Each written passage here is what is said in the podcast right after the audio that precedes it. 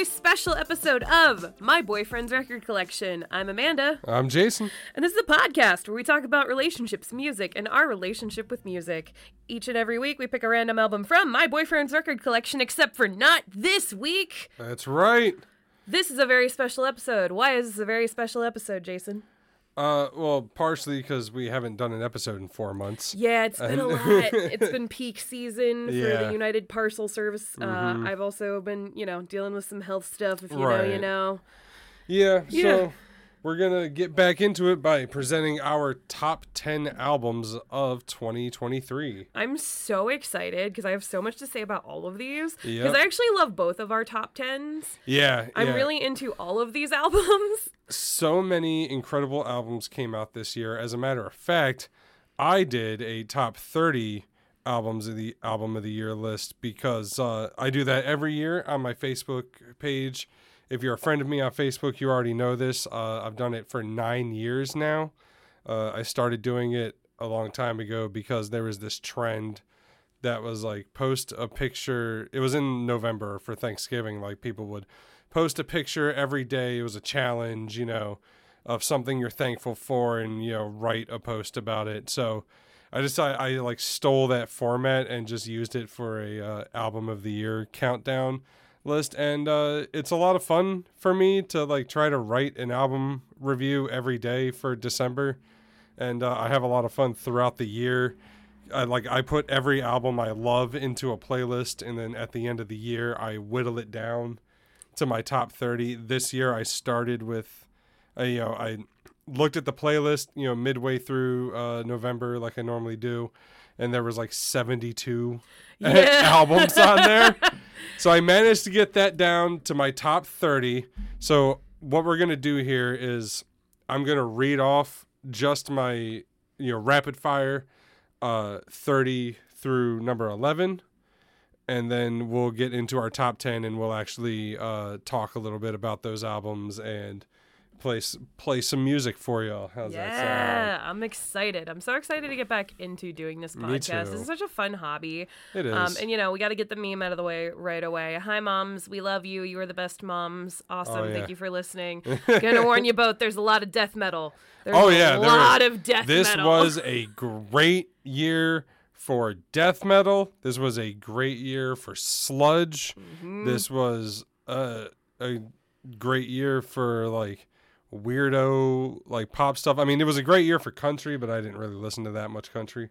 yeah. I mean, I'm actually gonna dedicate more time to it this year. yeah, there like, was some good like really good country that came out this, This year. has but- been like my like death metal rebirth at a point in my life when I really Yeah. kind of needed it. Like I'm working through trauma therapy Mm-hmm. right now, and honestly, like getting so into death metal this year has helped a lot with that, and like Yeah. releasing some anger and feeling some feelings.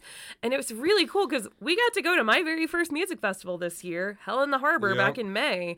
And it was a death metal festival, and I had Yeah. so much fun, even though my body felt so bad. We had a great time. And then after that, back in September, we got to go see Dethklok.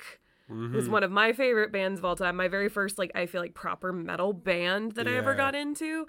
And it's just, it's exciting. It's an exciting time to be into metal or country or weirdo Right. pop or anything, really. Also, uh, 2023 confirmed the year nu metal officially came back. thanks to Megan Thee Stallion I mean, and thanks to- Spiritbox. Yeah, Spiritbox, you know, Spiritbox and Megan Thee Stallion. You know, you also have a lot of the albums on my list take a lot of nu metal influences. They sure do. My number one does. Yeah, Unity TX put out a great nu metal album this year.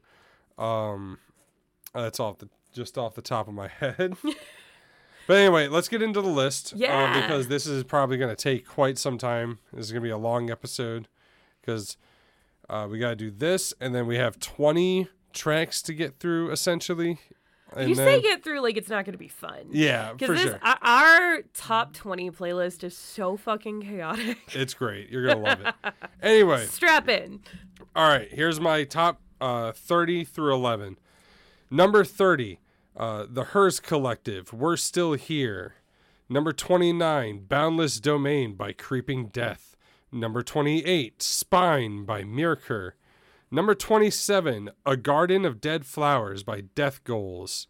Number 26, Galgendood by Gateway. Number 25, Quaranta by Danny Brown.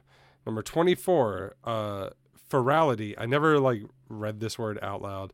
Ferality by Unity TX. Ferality. Ferality, yeah. Ferality. Yeah. I don't even know what I thought the I thought it was I don't know. Anyway, um number 23, Anohni and the Johnsons. My back was a bridge for you to cross. Number 22, The uh, The Struggler by Genesis Owusu. Number 21, The Brightest Days by Origami Angel. Uh, number 20, So Unknown by Jesus Piece, another band we saw twice this year. Uh, n- number 19, Yearning, colon, Promethean Fates Sealed by Fleshvessel. Number 18, we have a uh, split album uh, by Worm and Dream Unending called Starpath. Number 27, That Feels Good by Jessie Ware. Number 16, Embalmed in Decay by Cardinal Tomb. Number 15, 10,000 gecs by 100 gecs. I'm going to read out the entire album title for this one. Number 14, Petrodragonic Apocalypse or Dawn of Eternal, Eternal Night and Annihilation of Planet Earth and the Beginning of Merciless Damnation by King Gizzard and the Lizard Wizard. Oh, you should have done it all in one breath. That would have been so much more impressive. Number 13, Fanfare by Dorian Electra. Number 12, Holocene by The Ocean. Number 11, Shook by Algiers. And babe, that leads us into your uh, number 10 Woo! album of the year. My number 10 album of the year is Dethalbum Number 4 by Dethklok, featuring my favorite track, Bloodbath. Oh, I thought we were going to play it there. Uh, yeah, you're right. I we guess should. You, we should. We should. You're right. I'll go ahead and start playing it. Sorry, everybody. We'll get this down. It's time. fine. It's fine.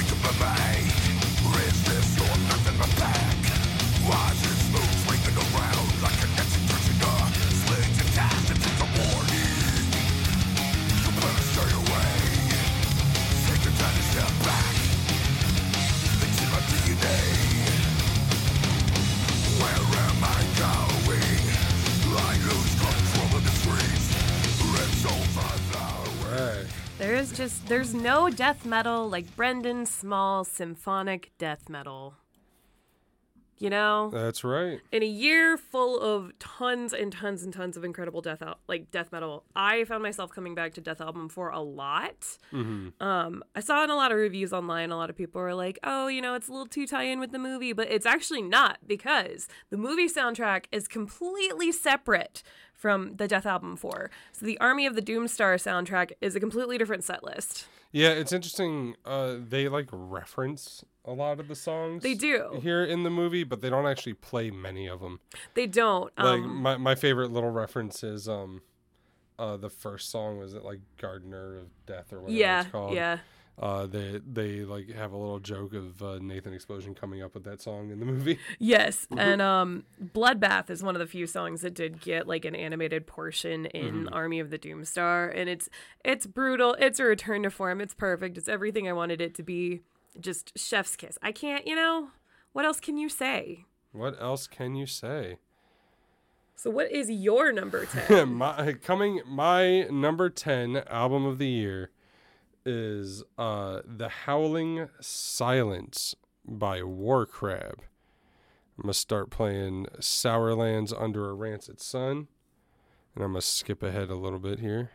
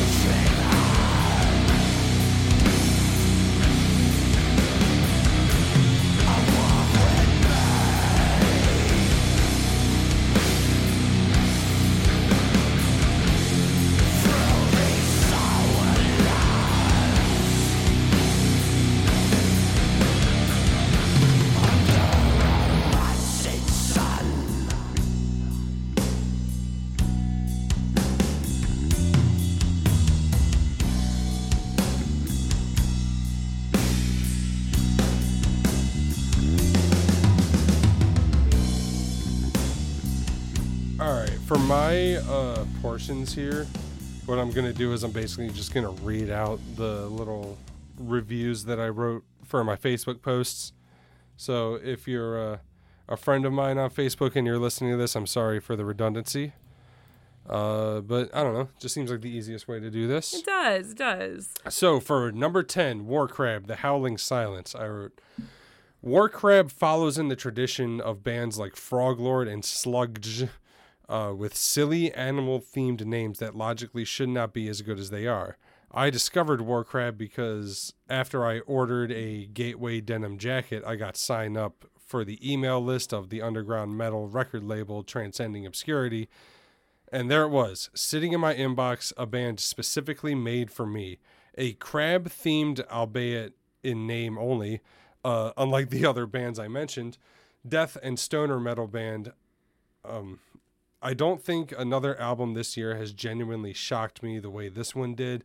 I went into this expecting some pretty good death metal, and what I came away with was one of the most varied and well written stoner death albums I've heard in a long time.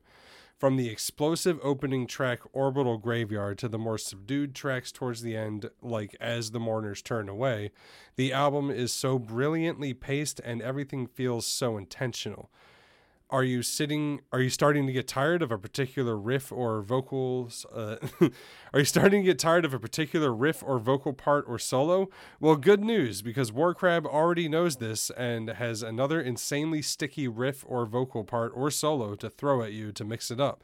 A particular favorite of mine is the opening to Sourlands Under a Rancid Sun, which is what I just played for you where this sort of meandering bass line goes on for about a minute before the vocals come in and splits the track wide open into a massive wall of guitars. Everything, and I mean everything, on this album just feels so intentional and so meticulously thought out. The songcraft on display here is astounding. Uh, the thought of someone seeing their name and assuming they're a gimmick band bums me out. Please listen to Warcrab.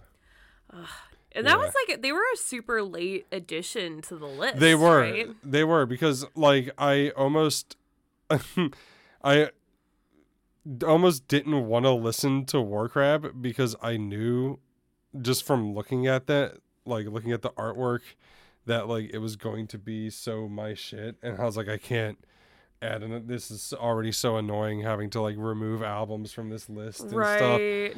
But I did and it was really good and I couldn't help myself. So here it is. Yep. And um, yeah, great uh, sludge metal, great stoner metal, great uh, death metal.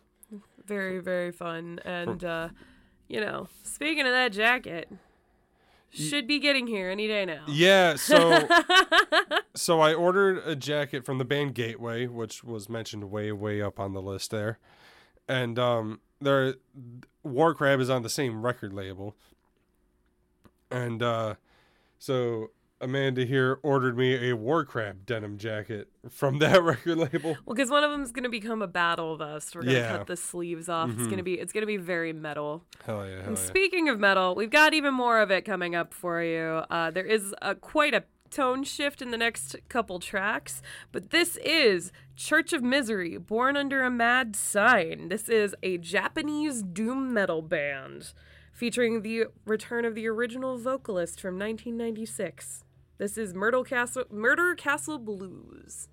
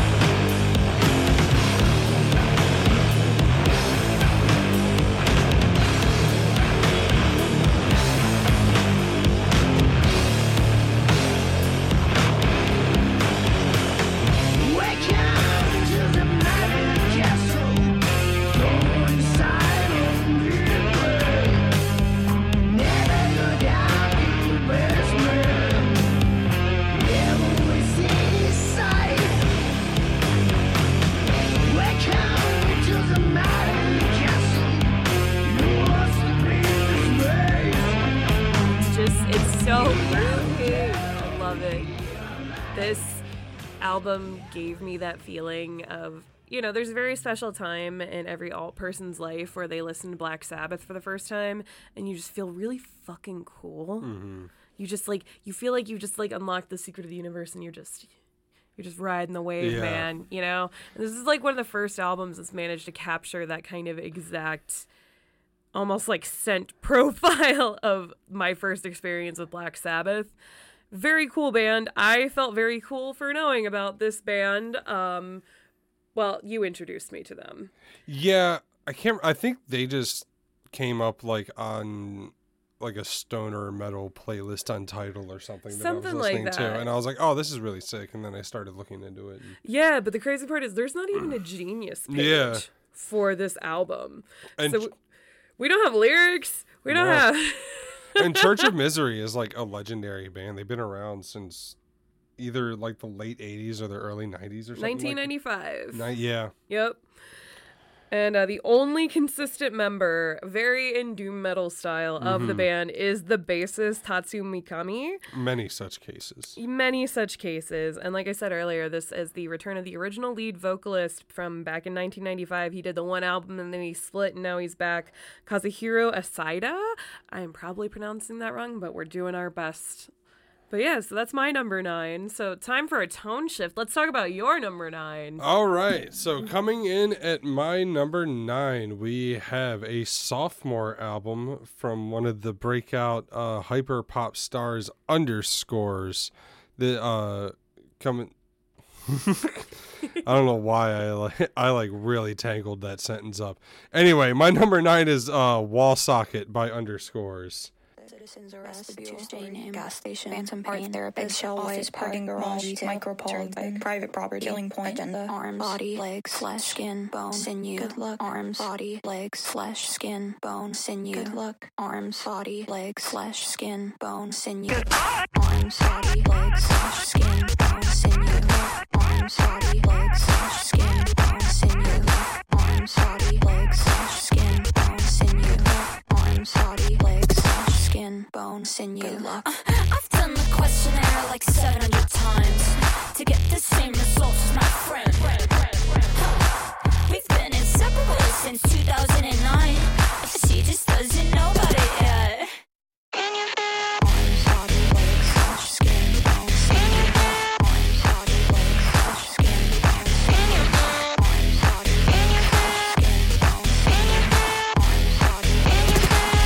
Bone, sinew. Good luck. I've done the questionnaire like never in my life. But I've got a 10 foot pole. in, in, in classic uh, MBF records fashion, I was grooving too hard and forgot to come back in. Anyway, um, We were dancing. yeah. this is another one that almost missed me completely, but I'm so glad that I caught it. Wallsocket is a zany, energetic, youthful pop and rock album that feels so incredibly fresh and new, but is so addictive you want to sing along to each song despite having not heard them before. The songs on this album have such a complete structure in a way you don't typically see in a lot of the current TikTok focused pop punk and rock scene. Uh, the opening track, for example, Cops and Robbers, tells a fun story of some totally cool and legal financial fraud uh, with an insanely catchy chorus and a Jack White style fuzzy guitar solo, and has one of the smoothest transitions I've ever heard into what is probably my favorite pop song of the year Locals, Girls Like Us. This album isn't all upbeat pop songs, though, as Locals seamlessly transitions into the emotional duh with like 17 H's, I think. And the album's closer, uh, Good Luck Final Girl, is a somewhat sad, country tinged pop tune about accepting your life as it is and features one of the most crushing vocal performances uh, I've heard this year. I could go on and on about each song on this album and the genius behind and the genius behind it, like the seven-minute rebuke of organized religion on "Geez Louise," or the Britney Spears pop of "Old Money Bitch." Uh, but for my money, the most surprising track is probably "Johnny Johnny Johnny." an upbeat pop punk song about getting groomed by someone much older over the internet that actually manages to handle the subject matter in a serious and respectful way without compromising the song itself. Melanie Martinez could never. Melanie Martinez could never because Melanie Martinez is an alleged predator. Alleged. Alleged. You know, mm-hmm. see, this is what we need to do is I want to make more TikToks like, do you want Melanie Martinez? But not like Right. that. You gotta listen to underscores. You know what this reminds me of too? Um, the very first Kesha album. A little bit. especially like well uh, especially on the like locals you know and i think that's a little bit intentional because it's a little bit hollaback girl it's a little bit like tiktok by kesha Right, but You then know? but then there's stuff like um uh not duh, but the song after that. I'm blanking on You Don't Even Know Who I Am. Mm-hmm. Uh th- like on You Don't Even Know Who I Am, it sounds to me like um one of the like old acoustic Coheed and Cambria demos. mm-hmm. Like from In Keeping Secrets or Second Stage Turbine Blade where he's recording it on the like his like four track recorder so he has the kind of shitty like vocal doubling yeah and all that stuff like there's so much on this album it's so like layered uh i don't know it's it's one of the more surprising albums of the year. It's like i i heard someone else describe it as like um you know it kind of has a lot of the zaniness and the like kind of experimentation that comes with hyperpop but it's backed by a person with like something to say yeah you know, it's not just like, oh, these songs are wacky for the sake of being wacky. And a lot of them aren't even all that wacky to begin with. They just kind of have some like quirky uh, production choices. But like, there's so many. I love all the little glitchy like vocal samples throughout the album. Like, you don't even know who I am, or it just keeps repeating the like every everyone has bad days. It's okay to feel sad. You know, there's Yeah. always tomorrow, which I found out was a um, it's a sample from like Just Dance for the Wii really or something like that, or it, it's it's a Wii game. It's Hmm. it's one of the Wii like dancing games, and that's the screen that comes up if you do like a really bad job cool or something. But if it like in the context of the song, it almost sounds like some type of like mental crisis helpline.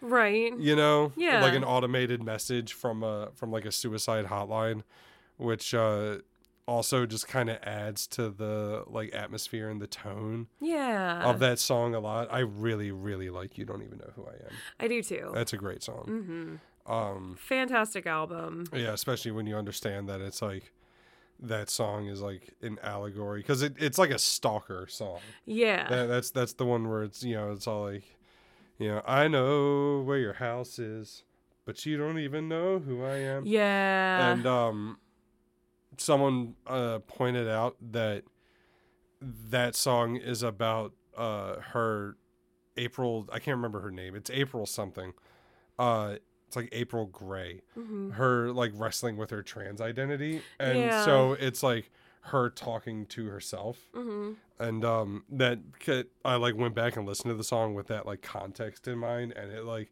takes it from this like kind of creepy like but i get the point song to like oh this is actually like really really like deep like crushing like Mhm. almost it's great i love uh underscores i love this album and we can move on to your number eight My number eight is Dorian Electra's latest release, Fanfare, featuring the track Idolize.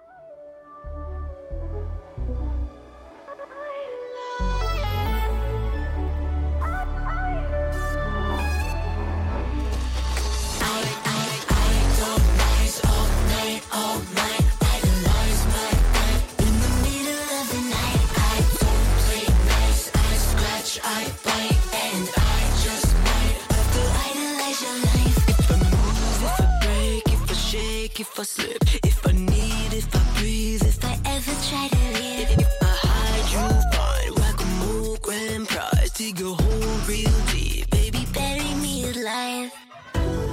Love me the way that you like, treat me how you want to, let you sacrifice my life. All eyes on me worldwide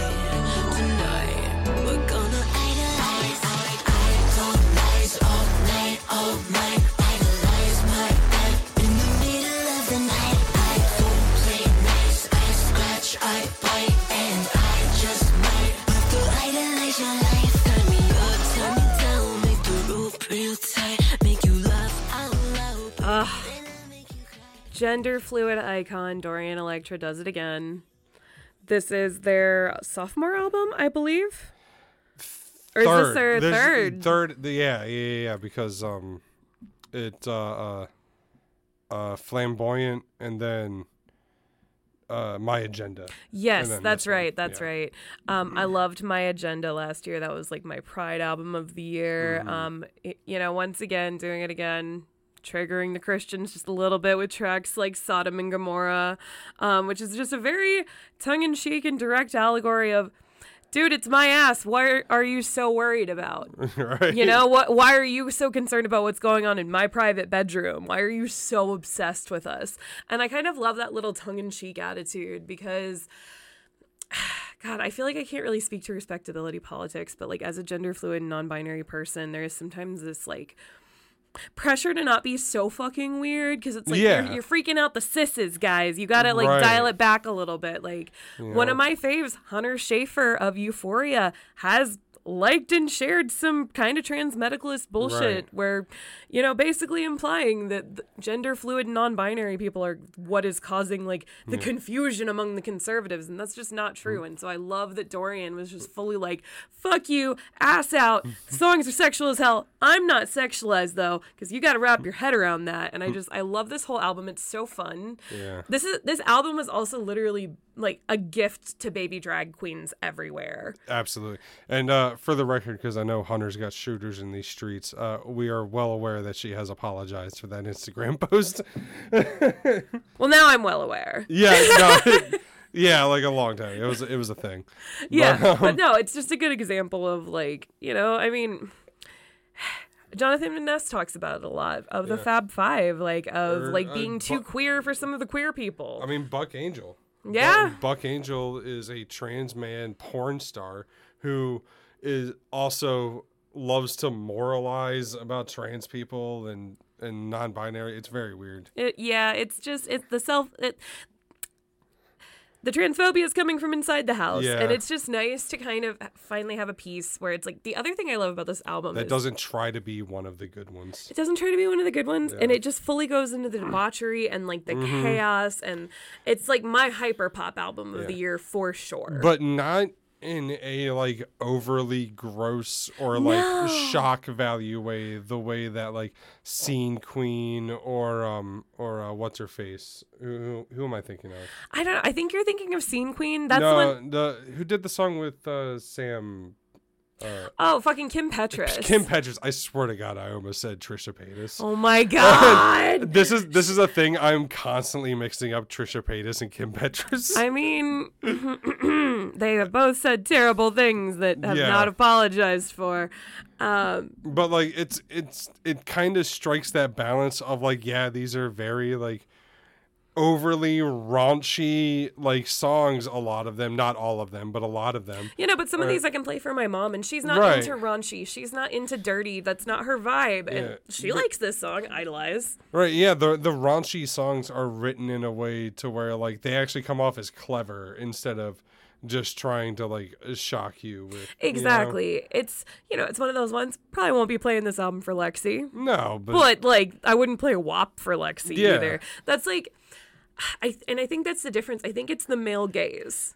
Where Yeah, Kim Petras I think so. tries so hard to appease to the male gaze and like what is hyper femme and what is sexy and just Yeah.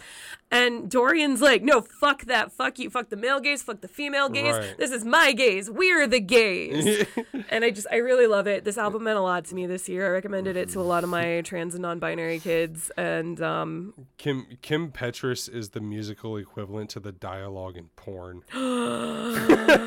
shots fired. It's okay. I'm not fucking scared of her. Yeah, Anyway. I don't think I don't think Kim Petras has shooters in these streets. No, nobody's willing to go to jail for Kim Petras. People would go to jail for Hunter Schafer. for sure. Absolutely. Um. Anyway, for my number eight, I am going to bring the mood whole. Oh, hold on.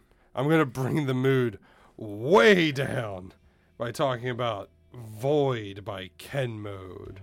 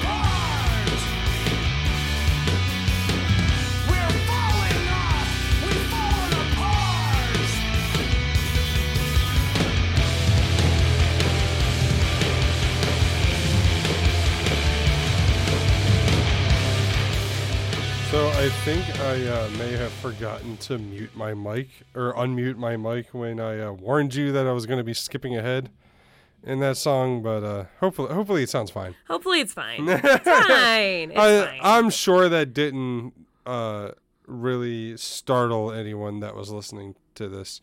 Anyway, um, so coming in at number eight is "Void" by Ken Mode. This album is a direct sequel slash companion to Ken Mode's 2022 album Null. Get it? Null. Void. Null and void. Null and void. While this album does retain a lot of the frustrated aggression the Canadian sludge slash noise rock band displayed on its predecessor, Void continues to expand the band's sound with some more progressive elements in the mix. This album starts with uh, starts with a bang, with uh, the shriek and painless delivering uh, the heaviness you expect from this band, but starting with these wires. Oh, I I like messed this sentence up. I'm gonna I'm gonna start this sentence That is over. totally okay. I wrote this. this uh, the album starts out with a bang with the shriek and painless delivering the heaviness you expect from this band but starting with these wires uh, the song you just heard and extending to the end of the album you get some uh, you get the most crushingly depressing string of tracks you've ever heard from this band possibly from any band this year the aforementioned These Wires is a nearly eight minute song. Uh, is is the crown jewel of the band's discography for years to come, with its more quiet and contemplative instrumental, complete with a Nine Inch Nails style haunting piano melody, uh, before exploding into, well, you know, what you just heard. Uh, the instrumentation on this album is gorgeous and lush and layered. Uh, but for my money, the thing that pushes this album over the top is the genuinely pained and unhinged vocal delivery from the band's frontman, Jesse Matthewson. The bluntly heartbreaking lyrics on the track, The Reluctance of Being, being punctuated by the repeated refrain of, I'm never gonna be okay over the lumbering instrumental really paints the picture of a truly crippling level of depression consuming the artist's life. This is the audio equivalent of walls closing in on you. wow. Yeah. I mean, that is a very good description of what it's like to listen to Ken Mode. So, you know, it's it's one of those albums where it's like this isn't something you're going to throw on while you're like cleaning the house or you know while you're like driving home. This isn't driving music but it's like it i don't know. I i've always loved this band and like you know they have some of the like heaviest like you know uh, uh just like kind of noise core like hardcore songs. You know like one of my favorite songs of all time is feathers and lips you know. But with this album it struck such a like emotional chord and like while you're listening to it it's so effective in the emotion it's trying to convey uh, that I don't know how I uh, how I couldn't have put it on this list. Like honestly, yeah. this is like the way I would describe it for people, you know, that might be uh, trying out this album because of this list. Um, if you've seen Beau is Afraid and you know how like divisive that movie is and how it's like really not for everyone, but the people it connects with, it really connects with. That's kind of what this album's like. Very much so. And you know, if you've never had like an existential depressive crisis, Yeah. now you can know exactly what that feels like sonically. Right.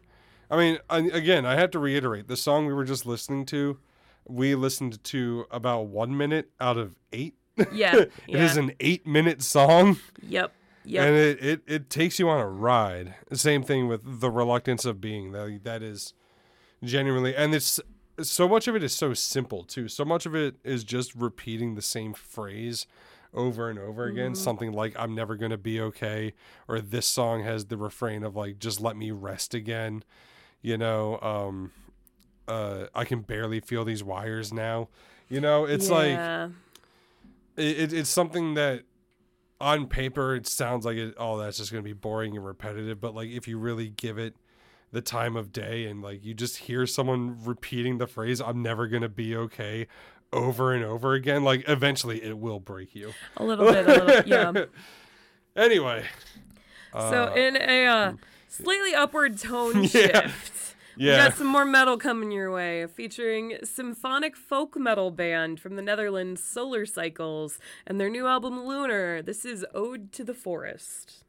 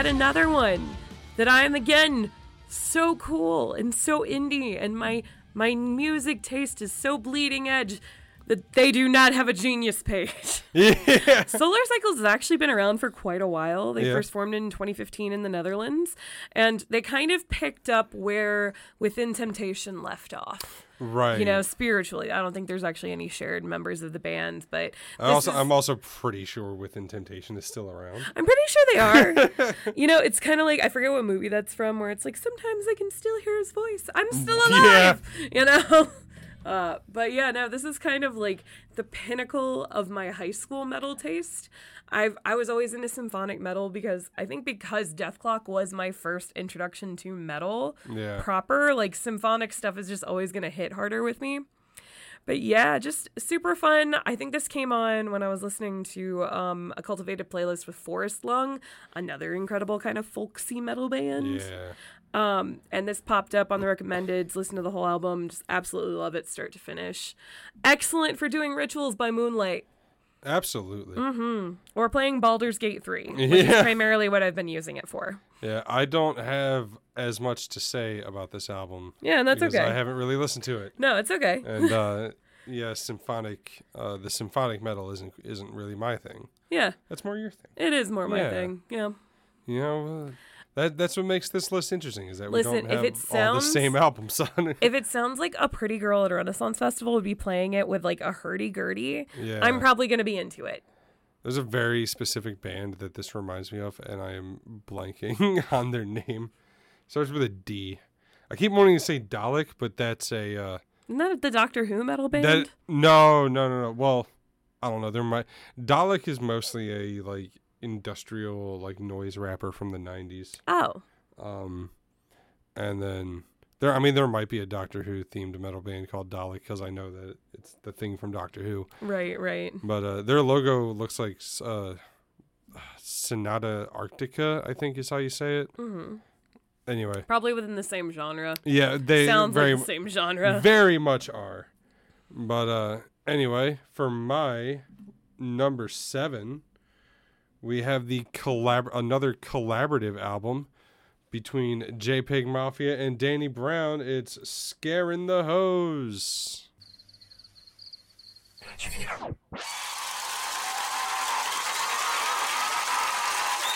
like NASCAR. Nigga, you bet not go. But you better get your mind right, boy. Let all over that windshield. Nigga, I'm real right. Go stand up. Well, how B? I'm I ain't got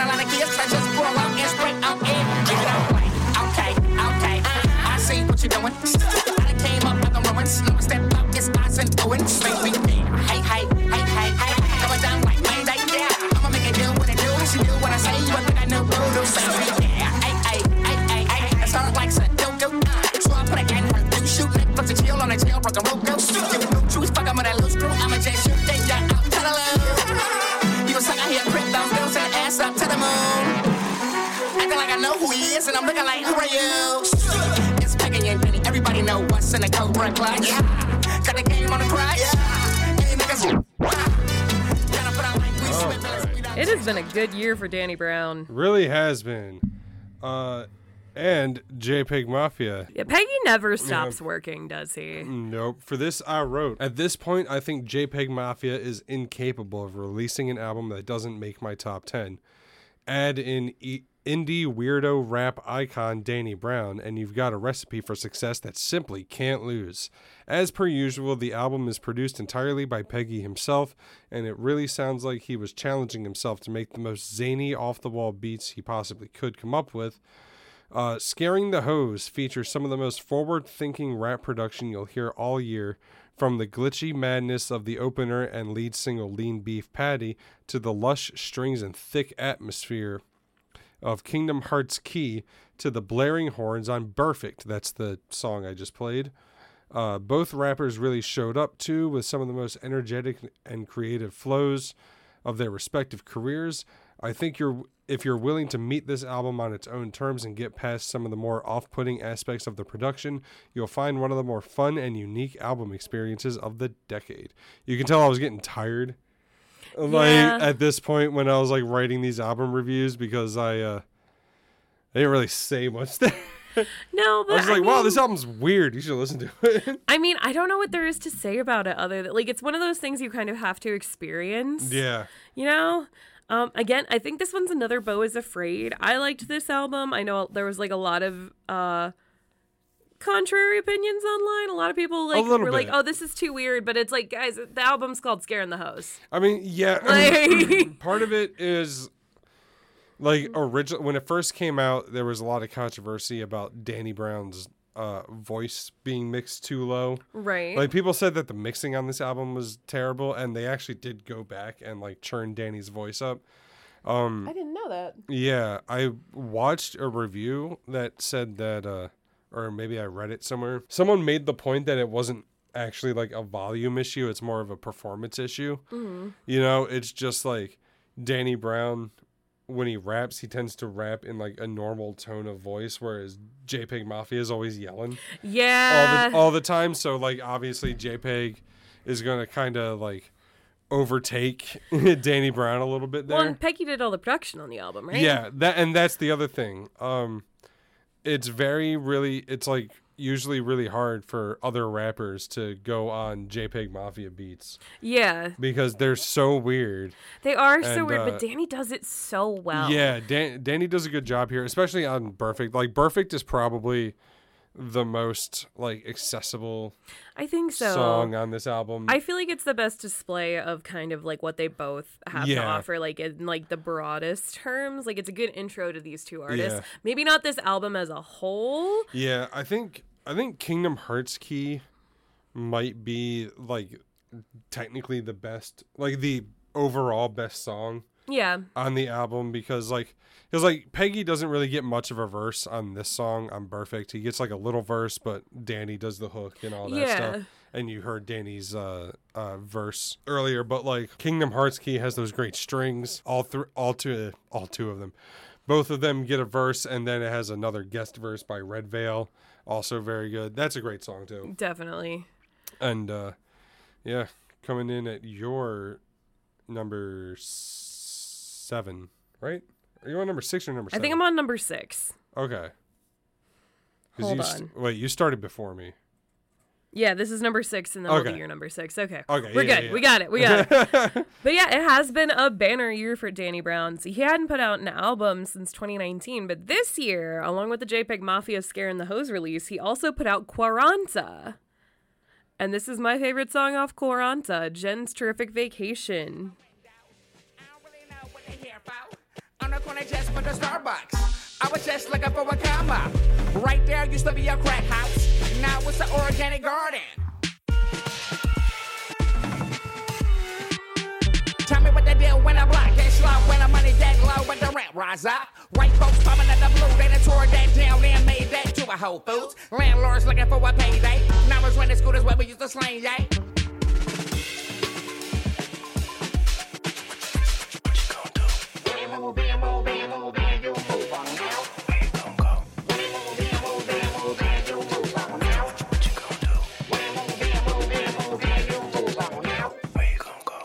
on the corner, now they feel safe. Round have a field day. Damn, they made that a dog park. That's my hook of the year. Yeah, that's a great hook. And this one particularly hits hard for me. Um, well, because so this year we got the return of um, Andre 3000 with his famous uh, pipe flute album thing, Yes, yes, flute yes. album. Um, and he said something a lot in interviews that I was kind of taken aback by because Danny Brown is also in his 40s. He said, You know, I'm in my 40s. What am I going to rap about? That's right. Yeah. But you made a really good point about this, actually, Jason, because you were like, well, the thing is, Andre 3000 hasn't rapped Mm-hmm. in, what was it? That was his first release in like 15, so 16 yeah, years? uh, uh, Speakerboxxx and the Love Below came out in 2005, Yeah, so it's been a long time for like him. almost 20. Danny has not stopped working. And Right. actually, Quaranta, I personally love this album because we're getting older. You know, we are entering our 30s, and it's nice to like have friends and like listen to like music from artists that are already in their Mm-hmm. 40s that are like, yeah, it's bullshit, but it's still good, you know? And Yeah. like, I like hearing what he has to rap about at 40. Oh yeah. And um, Jenn's Terrif- Terrific Vacation, uh, uh, which is about gentrification, if you missed it, Mm-hmm. really hits close to home living where we live. Um, I grew up in this small town and I watched a factory that used to process as- asbestos and lead paint get turned into an apartment complex where a studio will set you back $1,200 a month. yeah. And so it just when like you've witnessed that firsthand, it just hits a little bit different. And um, the music video, I don't know if it's actually one of Danny's relatives. I probably should have looked that up. I I doubt it. kind of doubt It's- it. Yeah. Some sweet old lady sitting on the couch with Danny Right. as like white hands are taking away the set piece by Mm-hmm. piece, and it's just such a poignant example of, especially in places like Charleston, where people come in and they they think they're improving the neighborhood. They're like, oh, we're gonna put a Whole Foods over here and an organic garden over there. But the thing is, when you do that, the property values go up and the taxes go up and people's Mm-hmm. mortgage payments go up. All of a sudden, you're forcing out all of these other residents when the intention is not to do that, but that's still what happens. And Right. I talk about gentrification a lot because it's near and dear to my heart because I've seen so many people have to leave this neighborhood because they couldn't afford it anymore. Yeah. And I hate that. It sucks.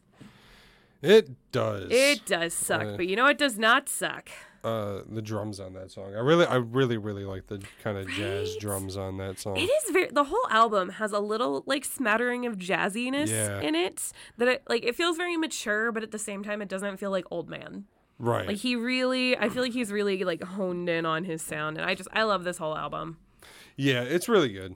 Um but yeah, we'll move on to my yeah, my number 6. Your number 6. I've got Stone by Baroness uh coming in with the song Beneath the Rose.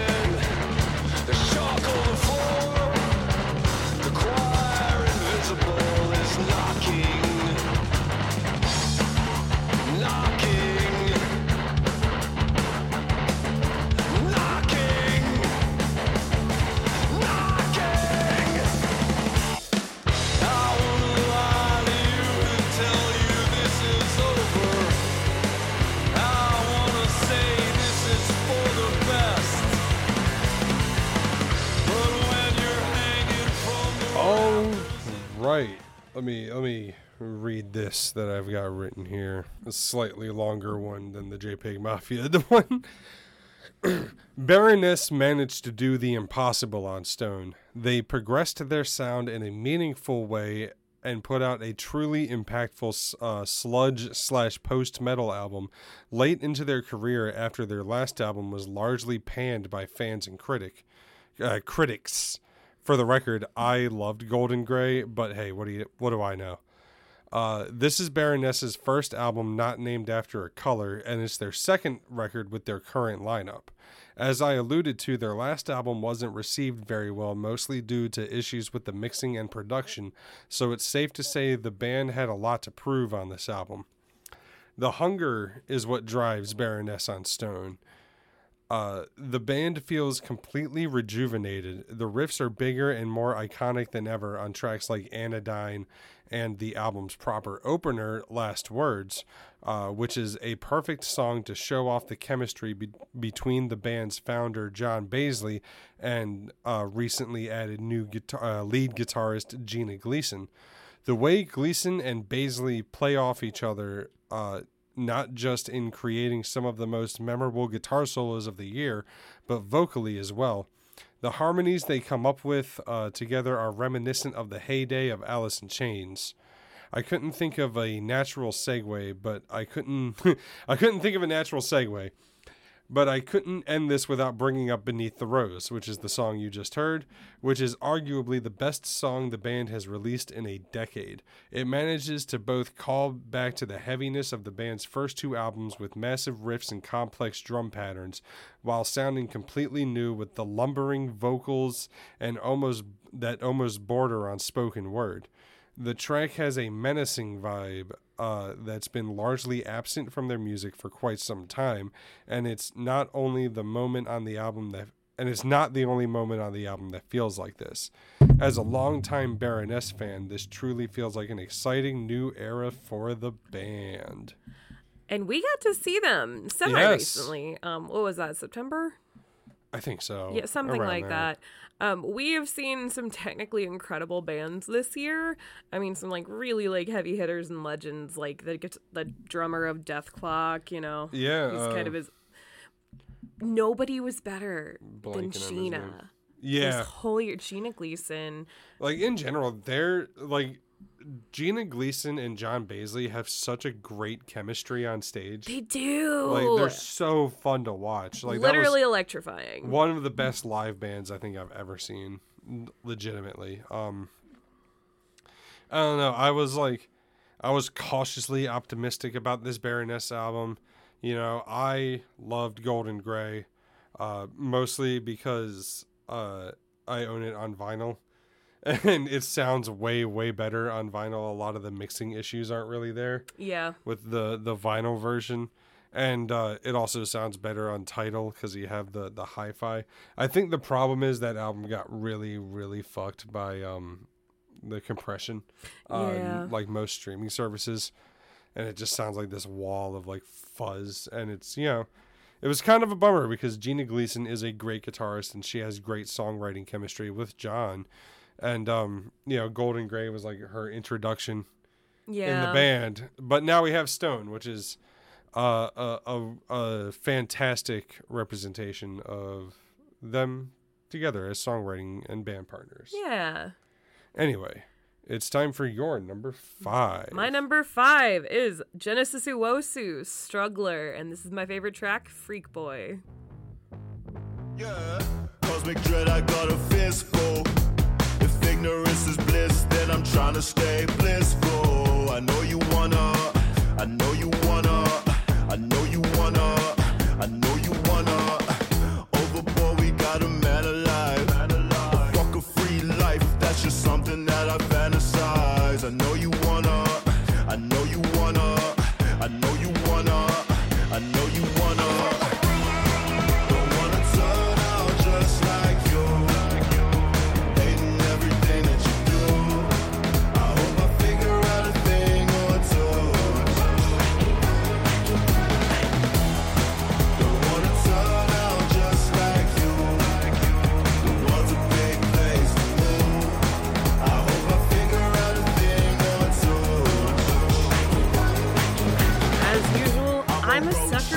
concept album.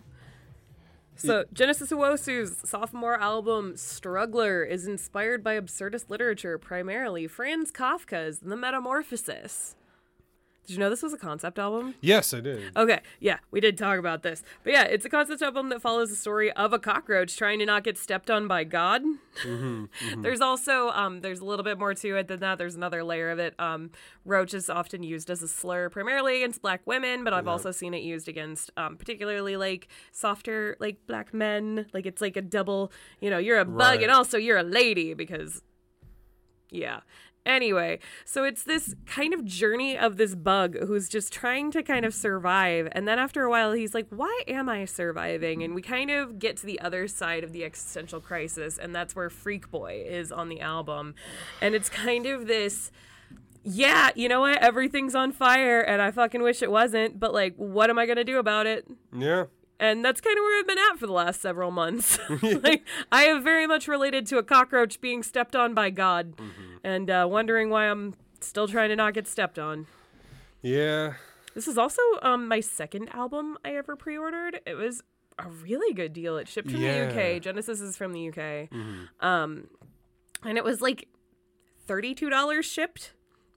Yeah. It took forever to get here, but um, it sounds excellent. Well, it was also it was because it was a pre-order, and uh, like they didn't press it until like months after the album came out. yeah. Um, yeah, I also really liked this album. I had it uh, at like number 22 Mm-hmm. on my list. Uh, you know, it's just a great like. It's kind of like it's a great like post-punk album. Yeah. You know, it's kind of it's almost a little punk. d- yeah it's a little daft punk it's a little bit new wave Yeah, it's a little bit uh oh gosh what's the word i'm looking for that band that had the like music video take on me with like the sketchy stuff uh, a-ha. a-ha it's a little bit a-ha it's a little Yeah. bit britpop Yeah, know? a lot of it reminds me of like New Order. yeah you know, kind of uh, uh, post post punk stuff like that. Um, yeah, I I loved uh, I loved this album by Genesis Owusu. yeah And it's also uh, if you know if you really want to make a stretch, you could argue that uh, the title "The Struggler" is a Berserk reference. It's what Skull Knight calls guts. oh i did not know that Yeah. Wow. Anyway, um, so let's move on to your number five Uh, coming in at number five for me is the death metal slash metalcore album "The Last Day of Sun" by Fuming Mouth. This is uh, "Out of Time."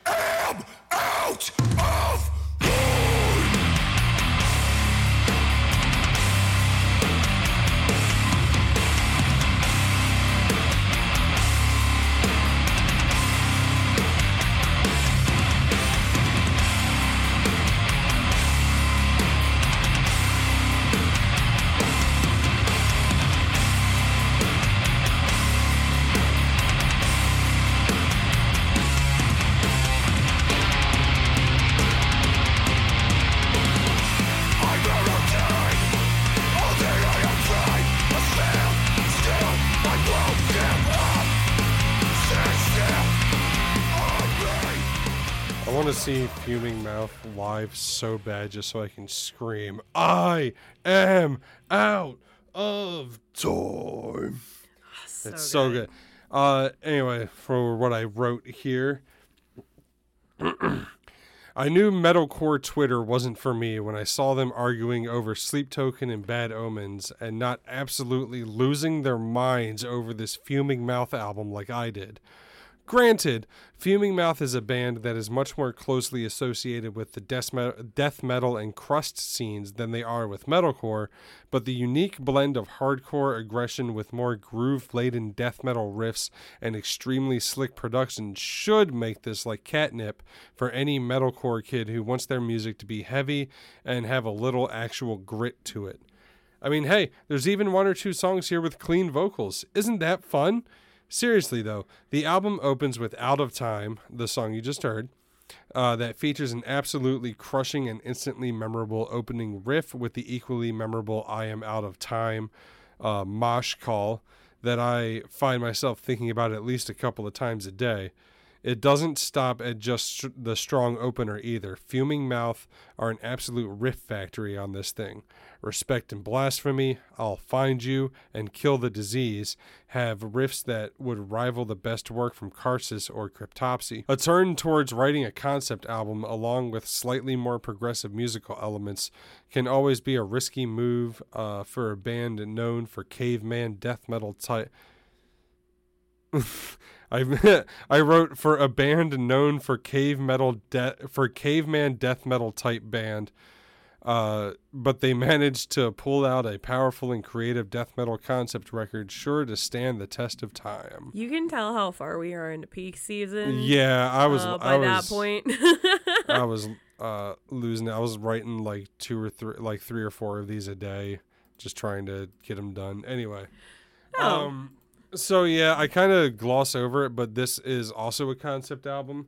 What happened here is the vocalist, um, uh, beat cancer. Like he was on chemo. He was he was given like six months to live or something like that, but he went on chemo and managed to go into remission. And um the album like he was already writing this album about like the apocalypse and the last day on earth. That's why it's called you know the last day of sun.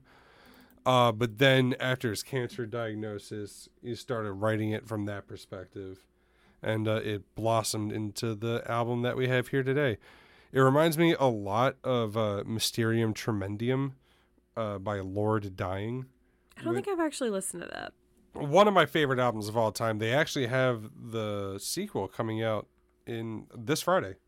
Oh no, we did listen to that Yeah. together recently. Um, it's that's also it's like a very similar story. It's a like kind of crusty death metal thrash metal band. Lord Dying, uh, you know, went through a traumatic experience. Um, like one of basically two of the band members. I can't remember who's who. One of them like lost their mother, and one of them lost their sister. And so they wrote this like really expansive concept record about like death and ruminating on that with like these really powerful clean vocals which is something the band never did before that. Um and it became one of my favorite albums of all time and uh this fuming mouth record reminds me of that. It's a very similar kind of path to get here you know? Well, and like in a year full of like some of the de- best death metal we've had in years, like the Fuming Mouth album does stand out. it really does. Um yeah we can move on to your number four My number four, it's the album So Nice We Had to Include It Yeah. Twice. It is Baroness Stone featuring my favorite song, Last Word.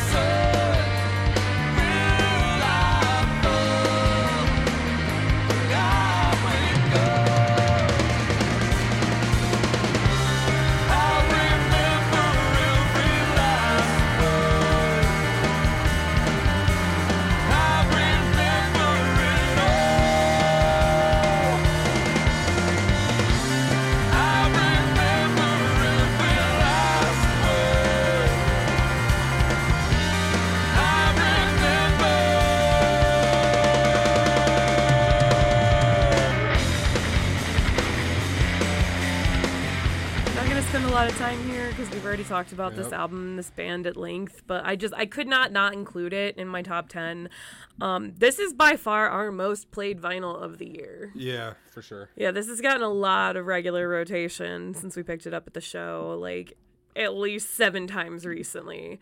Like Definitely one of our go-to uh, Baldur's Gate albums. For sure, for sure. it's also a good cleaning album. This is Yeah. a great introduction to like this kind of heavier metal that's not fully like metal vocals or like wall of sound or anything too intimidating. No. This is such an excellent and accessible album for so many people. Like if you're a fan of like even like 70s prog rock, like you're going to find a lot of common ground here and you just listen to it. Just li- stop. Yeah. You know what? Pause the podcast come back after you listen to it and then we'll discuss and then you'll understand why we had to put it on here twice It's one of those things where like I'm just so glad this album exists because I feel like you know clean vocals in metal music has become largely homogenous. A lot of bands uh, sound the same now. yeah And John Baizley just has such a unique quality to his voice, but while not sounding like it's always doing a weird voice, you know? you know that's just what he sounds like He's just a great singer, Mm-hmm. you know, and it, it, I don't know. I I'm really appreciative of this Baroness album,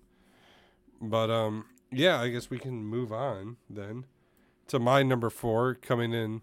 I have the debut album from Debby Friday.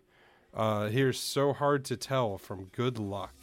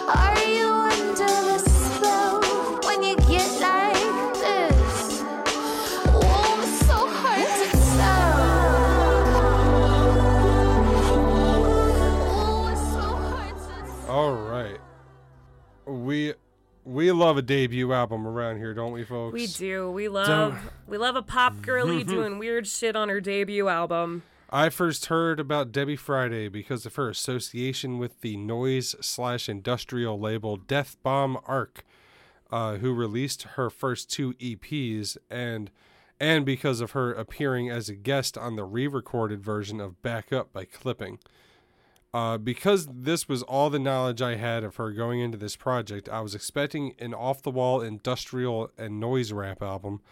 Uh, much to my surprise, what I got was one of the most varied and creative debuts I've heard in a very long time.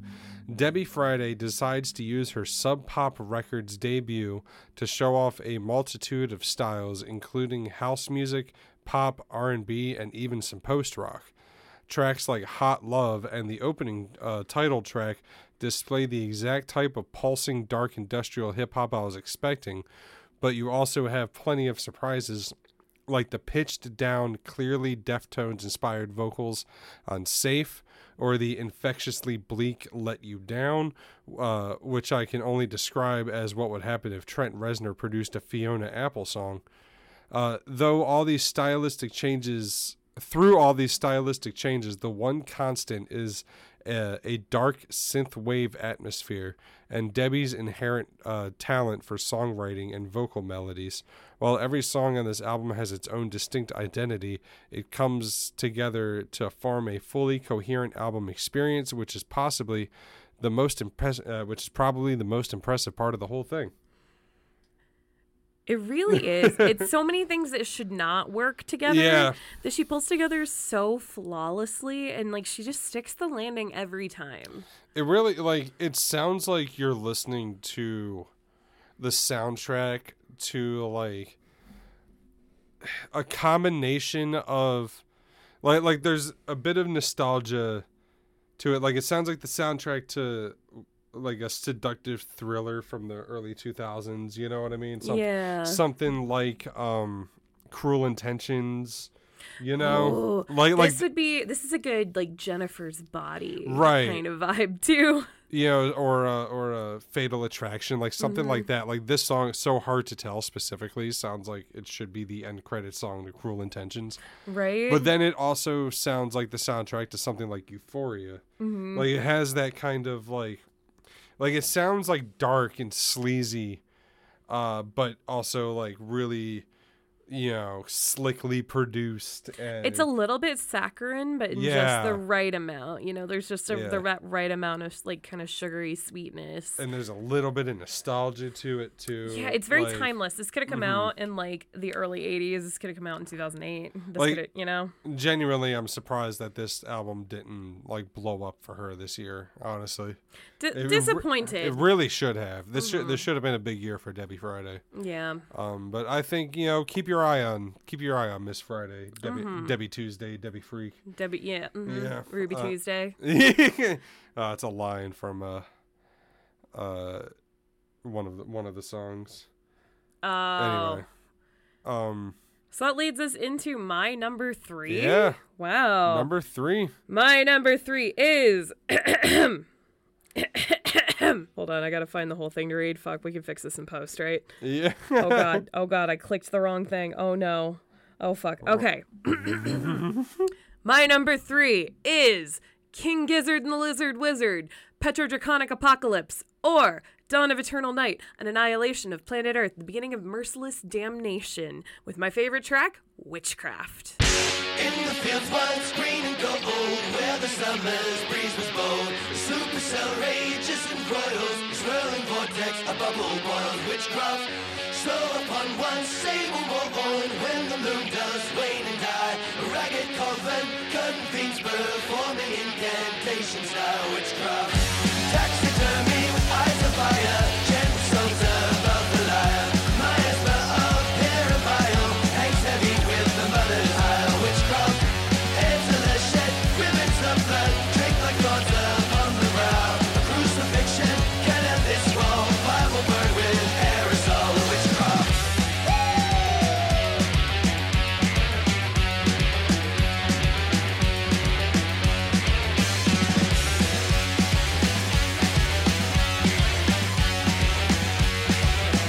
has been a good year for metal and a good year for kaiju. yeah Because this is um kind of a concept album. I mean, like, Yes. I- has King Gizzard ever done anything that's not a concept? Like, I mean, I, guess it really it really depends on how you define how how strict you are with the definition yeah, of concept but record. these Aussie boys just never stop working. This Mm-hmm. is their like what twenty third studio release or something Oh, insane. If you give me just a second, because I wrote it in my Absolutely. review of this, I have to scroll up on the Google Doc real quick.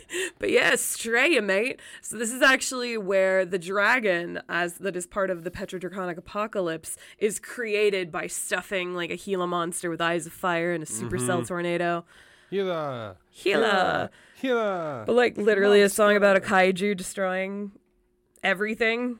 Yeah, It's just incredible. it's so good. It's so unique. I love. um Oh, by the way, this is their 24th studio album. Oh, it is their 24th. Okay, so th- I was right. They have done 23 other Yeah, albums. and then uh, the Silver Cord That's right. came out after this, so they have a total of 25 studio albums. I mean, they're really like working as though somebody is holding Yeah. funnel web spiders over them, and they'll drop them if they like put their guitars down for a Mm-hmm. minute. Like But like this, King Gizzard, blink twice if you're in danger. Um, but I like I would even venture to say that this might be the best King Gizzard album. I would I would agree. it's my number one King Gizzard album. Um, and- I love Theia, Yeah. but this is just something special. That so like I don't know. It's uh this so this is their second uh metal album. Mm-hmm. They put out Infest the Infest the Rat's Nest in like 2020 or 2021 something like that. Um but like Infest the Rat's Nest is a much more like straightforward they're just doing a thrash album Right. whereas uh Petrodragonic Apocalypse they kind of like really like it's almost like they method acted being a metal band A little bit. where they like kind of really came into their own as a metal band and like came up with their own sound, their own like weird blend of like thrash metal and stoner metal and like psychedelia, you know? Yeah, there's also a lot of groove, a lot, Yeah. a lot of groove thrown in there, and it's just what they came up with is absolutely spectacular. Um, also, if you got time, give Theia a listen. It is their all synth album. Yeah. It is a wild departure. From Well, that's uh, the silver cord. the Silver Cord. That's Yeah, right. Theia- Theia is my favorite song off Right. the Silver Cord. but Um, yeah, just absolutely incredible. Yeah, it's it's the type of album you only get from a band that's not a metal band Yeah. doing a metal album, hmm but like doing it really, really well. You know, it's it's it's like an outsider view.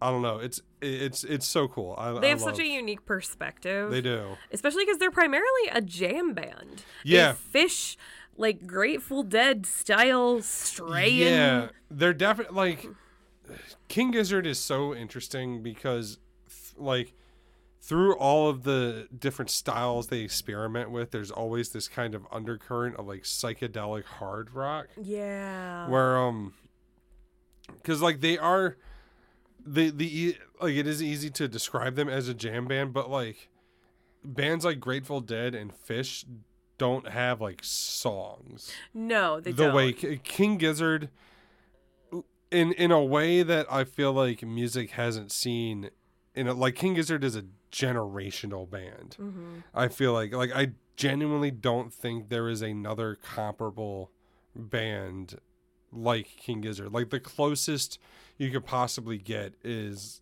um you know like devin townsend Yeah. and and the kind but even Hey, there's an idea. I mean, why doesn't Devin Townsend put out an album with King Gizzard? But even Devin Townsend, like I would argue that Devin Townsend's discography, with all of the weird experimentations he does, like his discography is much more homogenous than King Gizzard's is. That's true. Like he doesn't know? play as much in like wildly different genres. Like he's always going to be a prog metal guy at his core. And and I feel like Devin, like he has a very particular songwriting style, Mhm. and no matter what genre he's like playing with, you always hear his songwriting style come through. Definitely. Where I think King Gizzard is helped by being a full band with, you know, six primary members and they're all like primary songwriters. Yeah, they're all sharing ideas. They're all Yeah. Yeah. And um I don't know, they're just one of the most unique bands uh ever, I think. I agree. I agree. They're like my number one um band I want to see next. Yeah, they're they're incredible. Mhm. Uh anyway, that takes us to my number 3 uh which is Blossom by Pupil Slicer.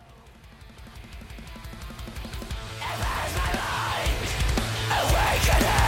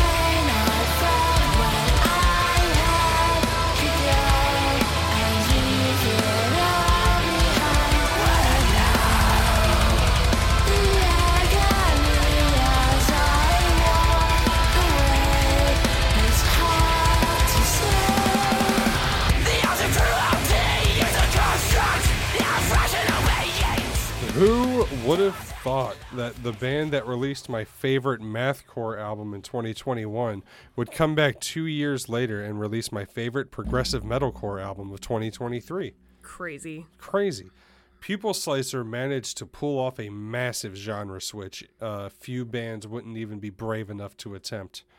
Pupil Slicer decided to release a highly technical while still mathy prog metal album much closer to the last Rivers of Nihil release than anything else you might hear coming out of the mathcore scene. Uh, the clean vocals and slight electronics on this album's opener, Momentary Actuality, which is the song you just heard, clash with the more death metal and mathcore instrumentation in such a satisfying way, like if Purity Ring collaborated with Converge. Uh, it shouldn't work, and yet here we are. Uh, speaking of things you wouldn't expect to work, this album also features an eight minute full on prog metal epic uh, with cl- that contains classic elements from prog like the spacey instrumentals, soaring vocals, and synths interspersed with some of the heaviest me- metalcore and mathcore riffs you'll hear all year. Uh, the track is called The Song at Creation's End, and the clashing of these styles is what defines this album as a risky experiment that pays off big time. It's, I Yeah. mean, it's a pupil slicer. It is like I don't know. This this it was one of the more surprising albums of the year for me. I really really loved Pupil Slicer's debut. This is. It's funny because it's like to the untrained ear, they might not sound that different, but when you actually listen to them one after the other, like it is crazy how much they've grown as artists Yeah. in the last two years between the two albums. Definitely, and I will say like Momentary Actuality is essentially the album's opener. There's like an intro like thing and then that song starts playing. So it is like one of the most immediately heavy songs on the mm-hmm. album, you know, because this is a thing that metal bands tend to do when they uh you know start experimenting with more clean vocals or more progressive songwriting style. They'll usually open the album with a song that's heavier and like closer to their older style. Right. you know so like deeper in this album like the the song at creation's end you know that is so like wildly different from anything mm-hmm. on their debut album it's it's insane that they managed to pull off such a massive like switch up from album to album from you know going from a debut to a sophomore Definitely. you know they're not Definitely. a lot of normally bands try to do this type of thing like deep in their career maybe after four or five albums but Pupil Slicer's like no no let's let's uh let's switch this up real quick Absolutely. People are going to love it or they're going to hate it. And a lot of people really loved it. Oh, I saw yeah. a lot of positive buzz about this album online. yeah it was a very uh very well received album by the people that heard it not a lot of people heard it i uh you know have my own um I, I i have i have my own theories about uh about uh the record label not promoting Yeah. uh, a lot of their trans artists hard enough mm-hmm. um but anyway we will move on to your number two album of the year My number two album of the year is Myrkur's return to black metal, Spine. the dust from the ceiling falls, and my hands are warm. The moth like creatures, I wish I had their wings.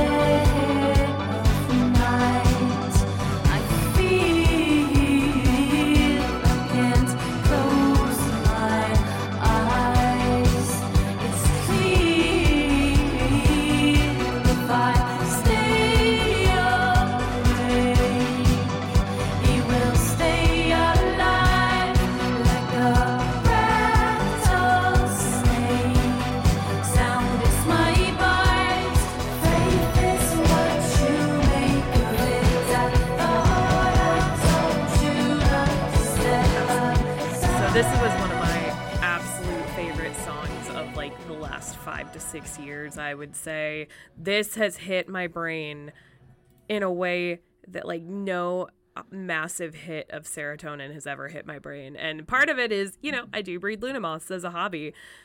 it's funny that I said this is a return to black metal, and then that's the song that I chose. Know. we were just saying that, like, you know, all the press is like, it's her return to black metal. It's her kind of coming back into her own. Um, the previous two Myrkur releases have been more in the Scandinavian folk kind of range. They've been more story songs that are played on like traditional instruments, and there is a lot of black metal to be had on this album. Um, I didn't know how unpopular Myrkur was on some metal forums until I Oh, started yeah. researching for this. Oh my god! Dude. I I had an inkling. I'm like, oh yeah, you know, like hardcore metalheads are like, oh, this is like namby pamby shit. But uh, no, that was that was a gross understatement. Mm-hmm. Oh my god, do some metalheads on the internet hate this poor Danish woman? uh, metalheads on the internet hate like anything that came out after like 1996 and uh Right, nothing good ever came yeah, out again. is isn't like an aggressive bald dude yeah. you know like they, And to be fair, like a lot of these are black metal forums too. So like these some of these guys are actual not even exaggerating Nazis and uh, like Yeah. think Varg did nothing wrong. well especially like a band or an artist like Myrkur who comes along and still uses all of the like Nordic folk Yeah. you know, and Nordic mythology um, in her music, but isn't like a weird white supremacist about it. Yeah. Um, oh yeah, this is. I, I knew I mentioned like a song that sounded like it could have been in Cruel Intentions. hmm Oh In- yeah, it was on here. Yeah, it was. It was like Humans. Yes. The, dude, the song, the song Oh. "Humans" could have been released in 1996, and uh, would have been uh, a very successful one-hit wonder. It's so funny. Like, she um, she would have had uh that career where like you're you're a one hit wonder because you were featured in a movie like Cruel Intentions, but you have a massive uh like indie following. right, right. You know, That- Absolutely. That's what Myrkur could have been. Um, But yeah, no, it's it's a great album. It um, is. It's a very it's a very gentle metal album. No harsh metal vocals. no, Nothing gets too thrashy or too. It's very very approachable. She does do a few like black metal screams at because like a few of the the black metal comes in usually towards the end of a song. yeah, you know they'll they'll be like you know some kind of lull and then it'll you know rise and explode in this wall of black metal but uh her like black metal vocals it's very traditional black metal where they're very low Mm-hmm. in the mix and it more s- almost sounds like a white noise than it does like an actual human screaming It also I've heard it um described online as like a baritone banshee. yeah And I think that's the descriptor. That's the descriptor I want to use. But I mean, honestly, I don't even think a lot of like my friends that don't like metal vocals would even clock that. no for sure You know what I mean? yeah definitely No, this is this is metal you can show to your mom, and I know because I did. yeah so let's move on to your number three, number two, number two. Yep, my number two is uh, the debut album from model actress uh, Dogsbody. this life. I want this life. I want this life. I want this life. I want this life. I want this life. I want this life. I want this life. I want this life. I want this life. I want this life. I want this life. I want this delicious to forget this blood. To forget this blood. Plated and cut. To forget this blood. Oh yes. Delicious. And everything gushing, ripe and crimson. Delicious. Everything gushing, ripe and crimson. Down the mirrored halls wearing cuffs with insignias gleaming. With the body count higher than a mosquito. With the body count higher than a mosquito.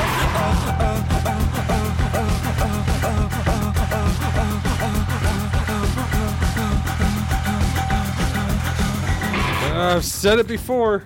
I love a good debut album. Uh, there's just something so magical about finding a band doing something interesting and inventive and forward thinking right out of the gate and jumping on that train early before the band inevitably blows up.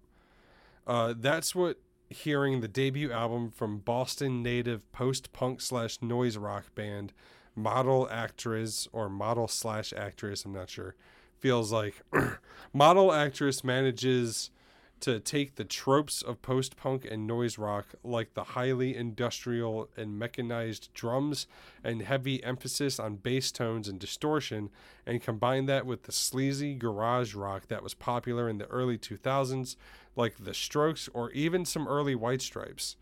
The pure energy of tracks like Mosquito that you just heard and Amaranth uh, feel like being in a goth bar where they're playing Ministry and the and the Smiths at the same time at full volume.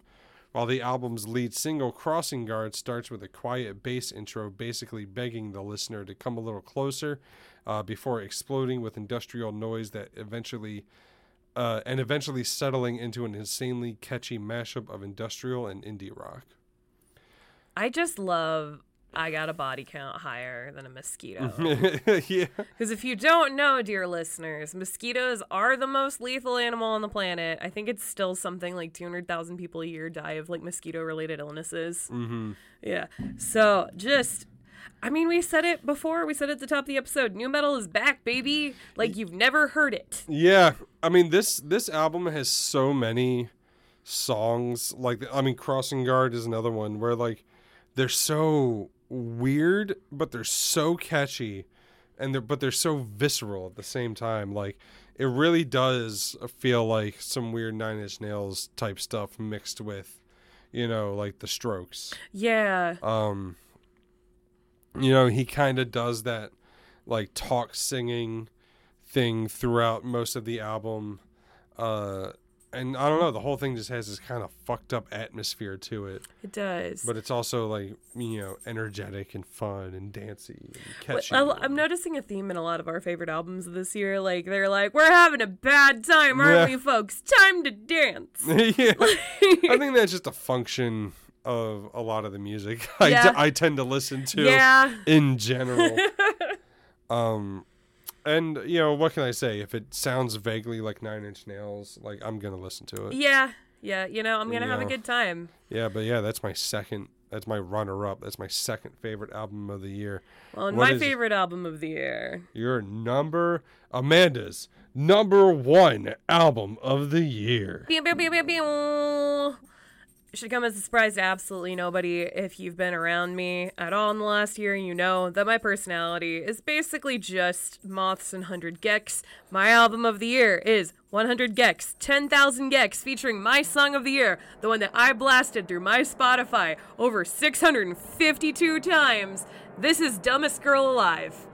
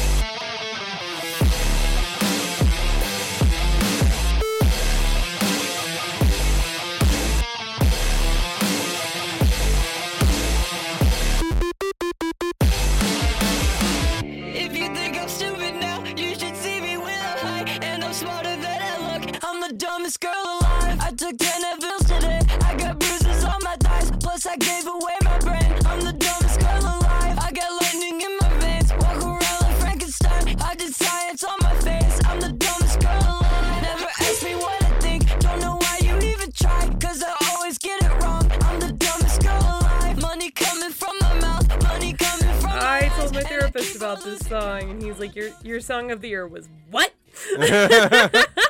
but no, there is kind of.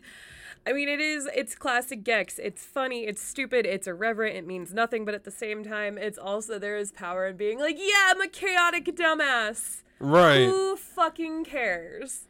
I mean, and even you know that that song does have some like kind of clever metaphors and um uh uh like allusions to specifically Laura being trans. You know, Yes. I took ten Advils today. I got bruises on my thighs. Yep. You know. Yep. Um, specifically, like doing science on your face. Laura got Yep. her um, facial feminization, I bet- believe, between um, Tree of Clues and this Yeah. album. Um, which, if you don't know, FFS, facial feminization surgery, is honestly, I work with a lot of trans women. It's the number one surgery I see people going to get. But it's actually multiple procedures. There's usually some bone shaving Yeah. involved. It's all it, it is. You have to be very careful. You got to be very selective in who you go to because like you can really get your face fucked up forever. Oh yeah. And it really is. There's like, it's equally science and art. And I don't know. I just, I also sometimes do science on my face. Like, for Mm-hmm. for example, last night I remembered why you're not supposed to wax your eyebrows and use a glycolic toner. You know why? Because I'm the dumbest girl alive. Mm-hmm. Yeah. yeah. But anyway, I'm hoping that we pull this one very soon because this Yeah. was one of my Christmas gifts from Jason this Yeah. year. So he also got me the long sleeve, which is sick as hell. Mm-hmm. Wisely bought it um, in his size, so I look adorable and tiny in it, and he looks adorable and regular in it. yeah. and uh, the vinyl for this album is cool because uh, there's like alternate versions of a, of a lot of the songs. yes, it is such a fun experience. Well, we need to listen to it again. Yeah, absolutely. Um, but yeah, I mean, talking uh, speaking of uh, nu metal influences, uh, you can. Well, no, hold on. Oh, hold on, I was doing I'm still roll. talking about Hundred gecs. I was gonna say, uh, people have pointed out that that riff is essentially the same guitar riff as "Last Resort" by It- Papa Roach, It really is. which is which essentially makes it the same guitar riff as that one Iron Maiden song that they tried to sue Papa Roach. for. Oh my god. I don't know if they Oh, actually so tried to much. sue Papa Roach, but yeah, Papa Roach definitely uh, stole that guitar riff from Iron Maiden. Look it up. yeah. But um, yeah, no, I mean there was that gecs album is so cool. They they did such a good job of like following up, you know, because it was like they came out, they essentially they didn't invent hyper pop, but They, they, polished it and perfected they it. yeah they um they exemplified hyper pop Yes. and then they created a ton of 100 gecs clones in their wake and then didn't release anything for four years And it would have been so easy for them to just fart out an album. right but they really took their time with this one and i think they did a great job of having retaining enough of the hyper pop um and specifically like staking their claim on that particular sound of hyperpop Definitely, definitely. because like we've seen a lot of the 100 gecs clones like you know they came made big splashes in the scene and then just disappeared Exactly. so 100 gecs like it really felt like they came back and was like uh not only this is our sound and we do it better than you and we're also going to expand upon it like like we're fucking death in 1995 releasing symbolic Right. and, and, and saying yeah we defined this sound now we're to do it again Ugh, I want to go see them again so bad. We got to see them in September of 2022, I think it was. when they um, opened for My Chem Yeah. For a second, I thought you were talking about death, and I was like, honey, he died. Oh no, Death died. Yeah. Oh my god. We'll send flowers to his family. Mm-hmm. but they do. They have such an incredible stage presence, especially because, like, at this point. My Chem is an arena rock band a little bit in their stage Yeah, setup, and to be able to take up as much space as like a, a full like big rock band and still fill up that space and not make it feel like a small stage at all or too big of a stage, like just absolutely incredible. I I just want more from Dylan and Laura whenever they're ready to give us more and whenever they're ready to like especially more nu metal like um Billy Knows Jamie. Yeah, that Oh my so god. good. It's one of the ones that has an alternate version on the vinyl. yes, and it's incredible. Absolutely. So now that Yes. brings us to My number one album of the year, The Enduring Spirit by Tomb Mold.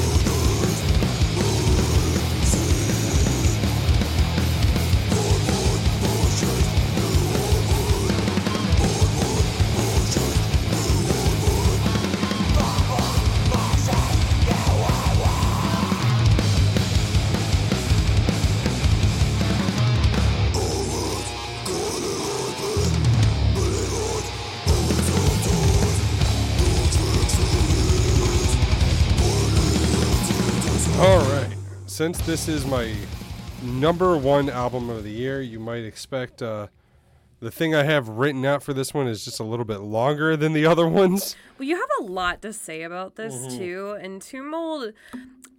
They're not one of those bands that needs no introduction, so Yep. introduce us. Okay. this, uh, what I wrote here is this has been an exceptionally difficult review to write. Not because the album is so emotionally impactful it's hard to talk about, but because every time I sit down to put the album on to organize my thoughts and actually write this thing, I end up just getting lost in it. Uh, I inevitably pick up Berserk and start reading and vibing instead of writing this review. What Tomb Mold has managed to craft here on their fourth studio album is a cosmic progressive death metal record that envelops you in the colorful yet dark and intimidating world the enduring spirit sets out to create. Being equal parts early era uh, immolation worship and late era death worship, uh, did I mean to say immolation? I think I meant anyway. Uh, immolation worship and late era death worship. Tomb Mold never compromises on their brand of old school death metal, uh, old school death metal revival to evolve their sound in a more progressive direction. The vocals on this record carry no melody at all, instead, choosing to stay in the absolute lowest register of guttural death metal vocals, allowing the guitar and bass to be the melodic center of the album. You might assume this would get old, even for death metal fans. I mean, hell, even in death metal, there's usually some variation in the vocal tone, uh, but not on this album, and it never gets old. Partially because the vocalist Max Klebanoff's uh, growl is somewhat breathy and a little lower in the mix than you might expect, causing it to be less abrasive than technical death metal vocals. The guitar work on this album is nothing short of gorgeous uh, drawing a lot of inspiration from jazz fusion as well as 70s prog, the band captures melodies and textures you would never expect from a death metal band like this. Particularly the solos on Fate's Tangled Thread and Servants of Possibilities, as well as the intro for Will of the Whispers, which is the song uh, I just played. There's no shortage of examples to pull from uh, with this album. They cap the whole thing off with The Enduring Spirit of Calamity, an 11 and a half minute magnum opus encapsulating everything the album sets out to do, and, like the rest of the album, remains captivating the entire runtime. I think the thing that endlessly impresses me uh, coming back to this album is how Tomb Mold managed to make the Pink Floyd and Rush inspired progressive pivot that many, many, many death metal bands before them have uh, pulled off, yet Tomb Mold did this without adding any elements to the core sound of the band. They didn't start peppering in clean vocals or synths or instruments that didn't that aren't traditional for death metal. They did this by writing incredible songs with incredible instrumentation that never stay on one idea for too long, keeping the album engaging for 45 ish minutes.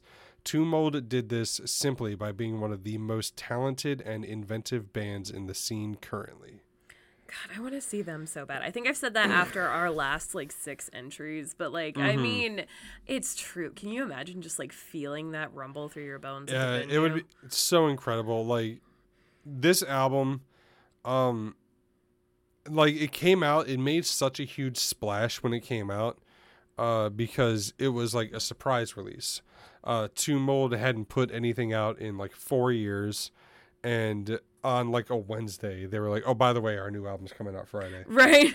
and uh, I and I expected it to show up on more like year end lists, but I don't know. I think it slipped through a lot of people's cracks. Uh, Definitely. I mean, there was a lot of metal out this year. there was, but like I don't know.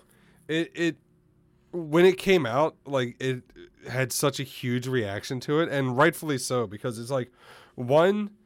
Uh, 2023 was really the year that like cosmic death metal became its own like subgenre within metal Mhm. because it takes elements from like the technical death metal that was really popular for a long time but slows it down just a little bit you know and adds in these like stoner elements to it as as well as like old school death metal elements to it and like I don't know the the wave of like cosmic death metal from like Tomb Mold and Blood Incantation and Inoculation and uh, uh, uh, I, I can picture the album cover in my head, but I can't think of it right now.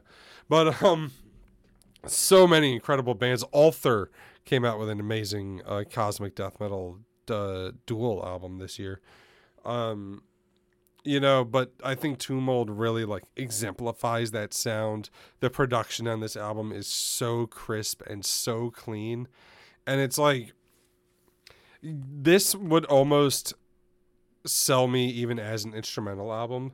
Like when I say the guitars are like the melodic center of this album, I really mean it. Like when I first listened to it, you know, usually this type of death metal can start to get a little grating, you know, when it's just the kind of deep vocal and there's no like variation or like even really any kind of rhythm to the vocals, you know, uh but it it's offset so well by like these just soaring guitar leads.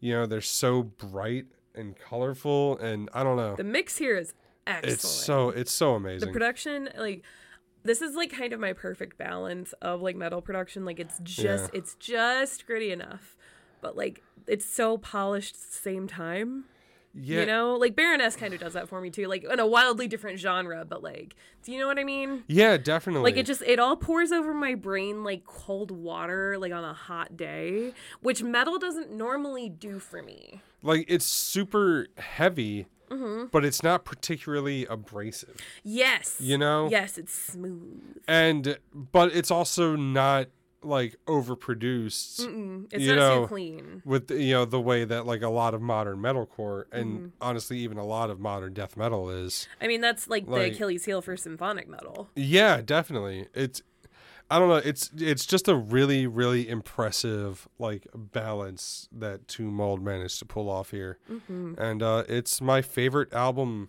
of the year. It's incredible. Yeah. Um I think yeah, that's that's our top 10. That's, our it. top 10. Wow. What a year for music. What a year for music. I mean, we got to go to more shows this year.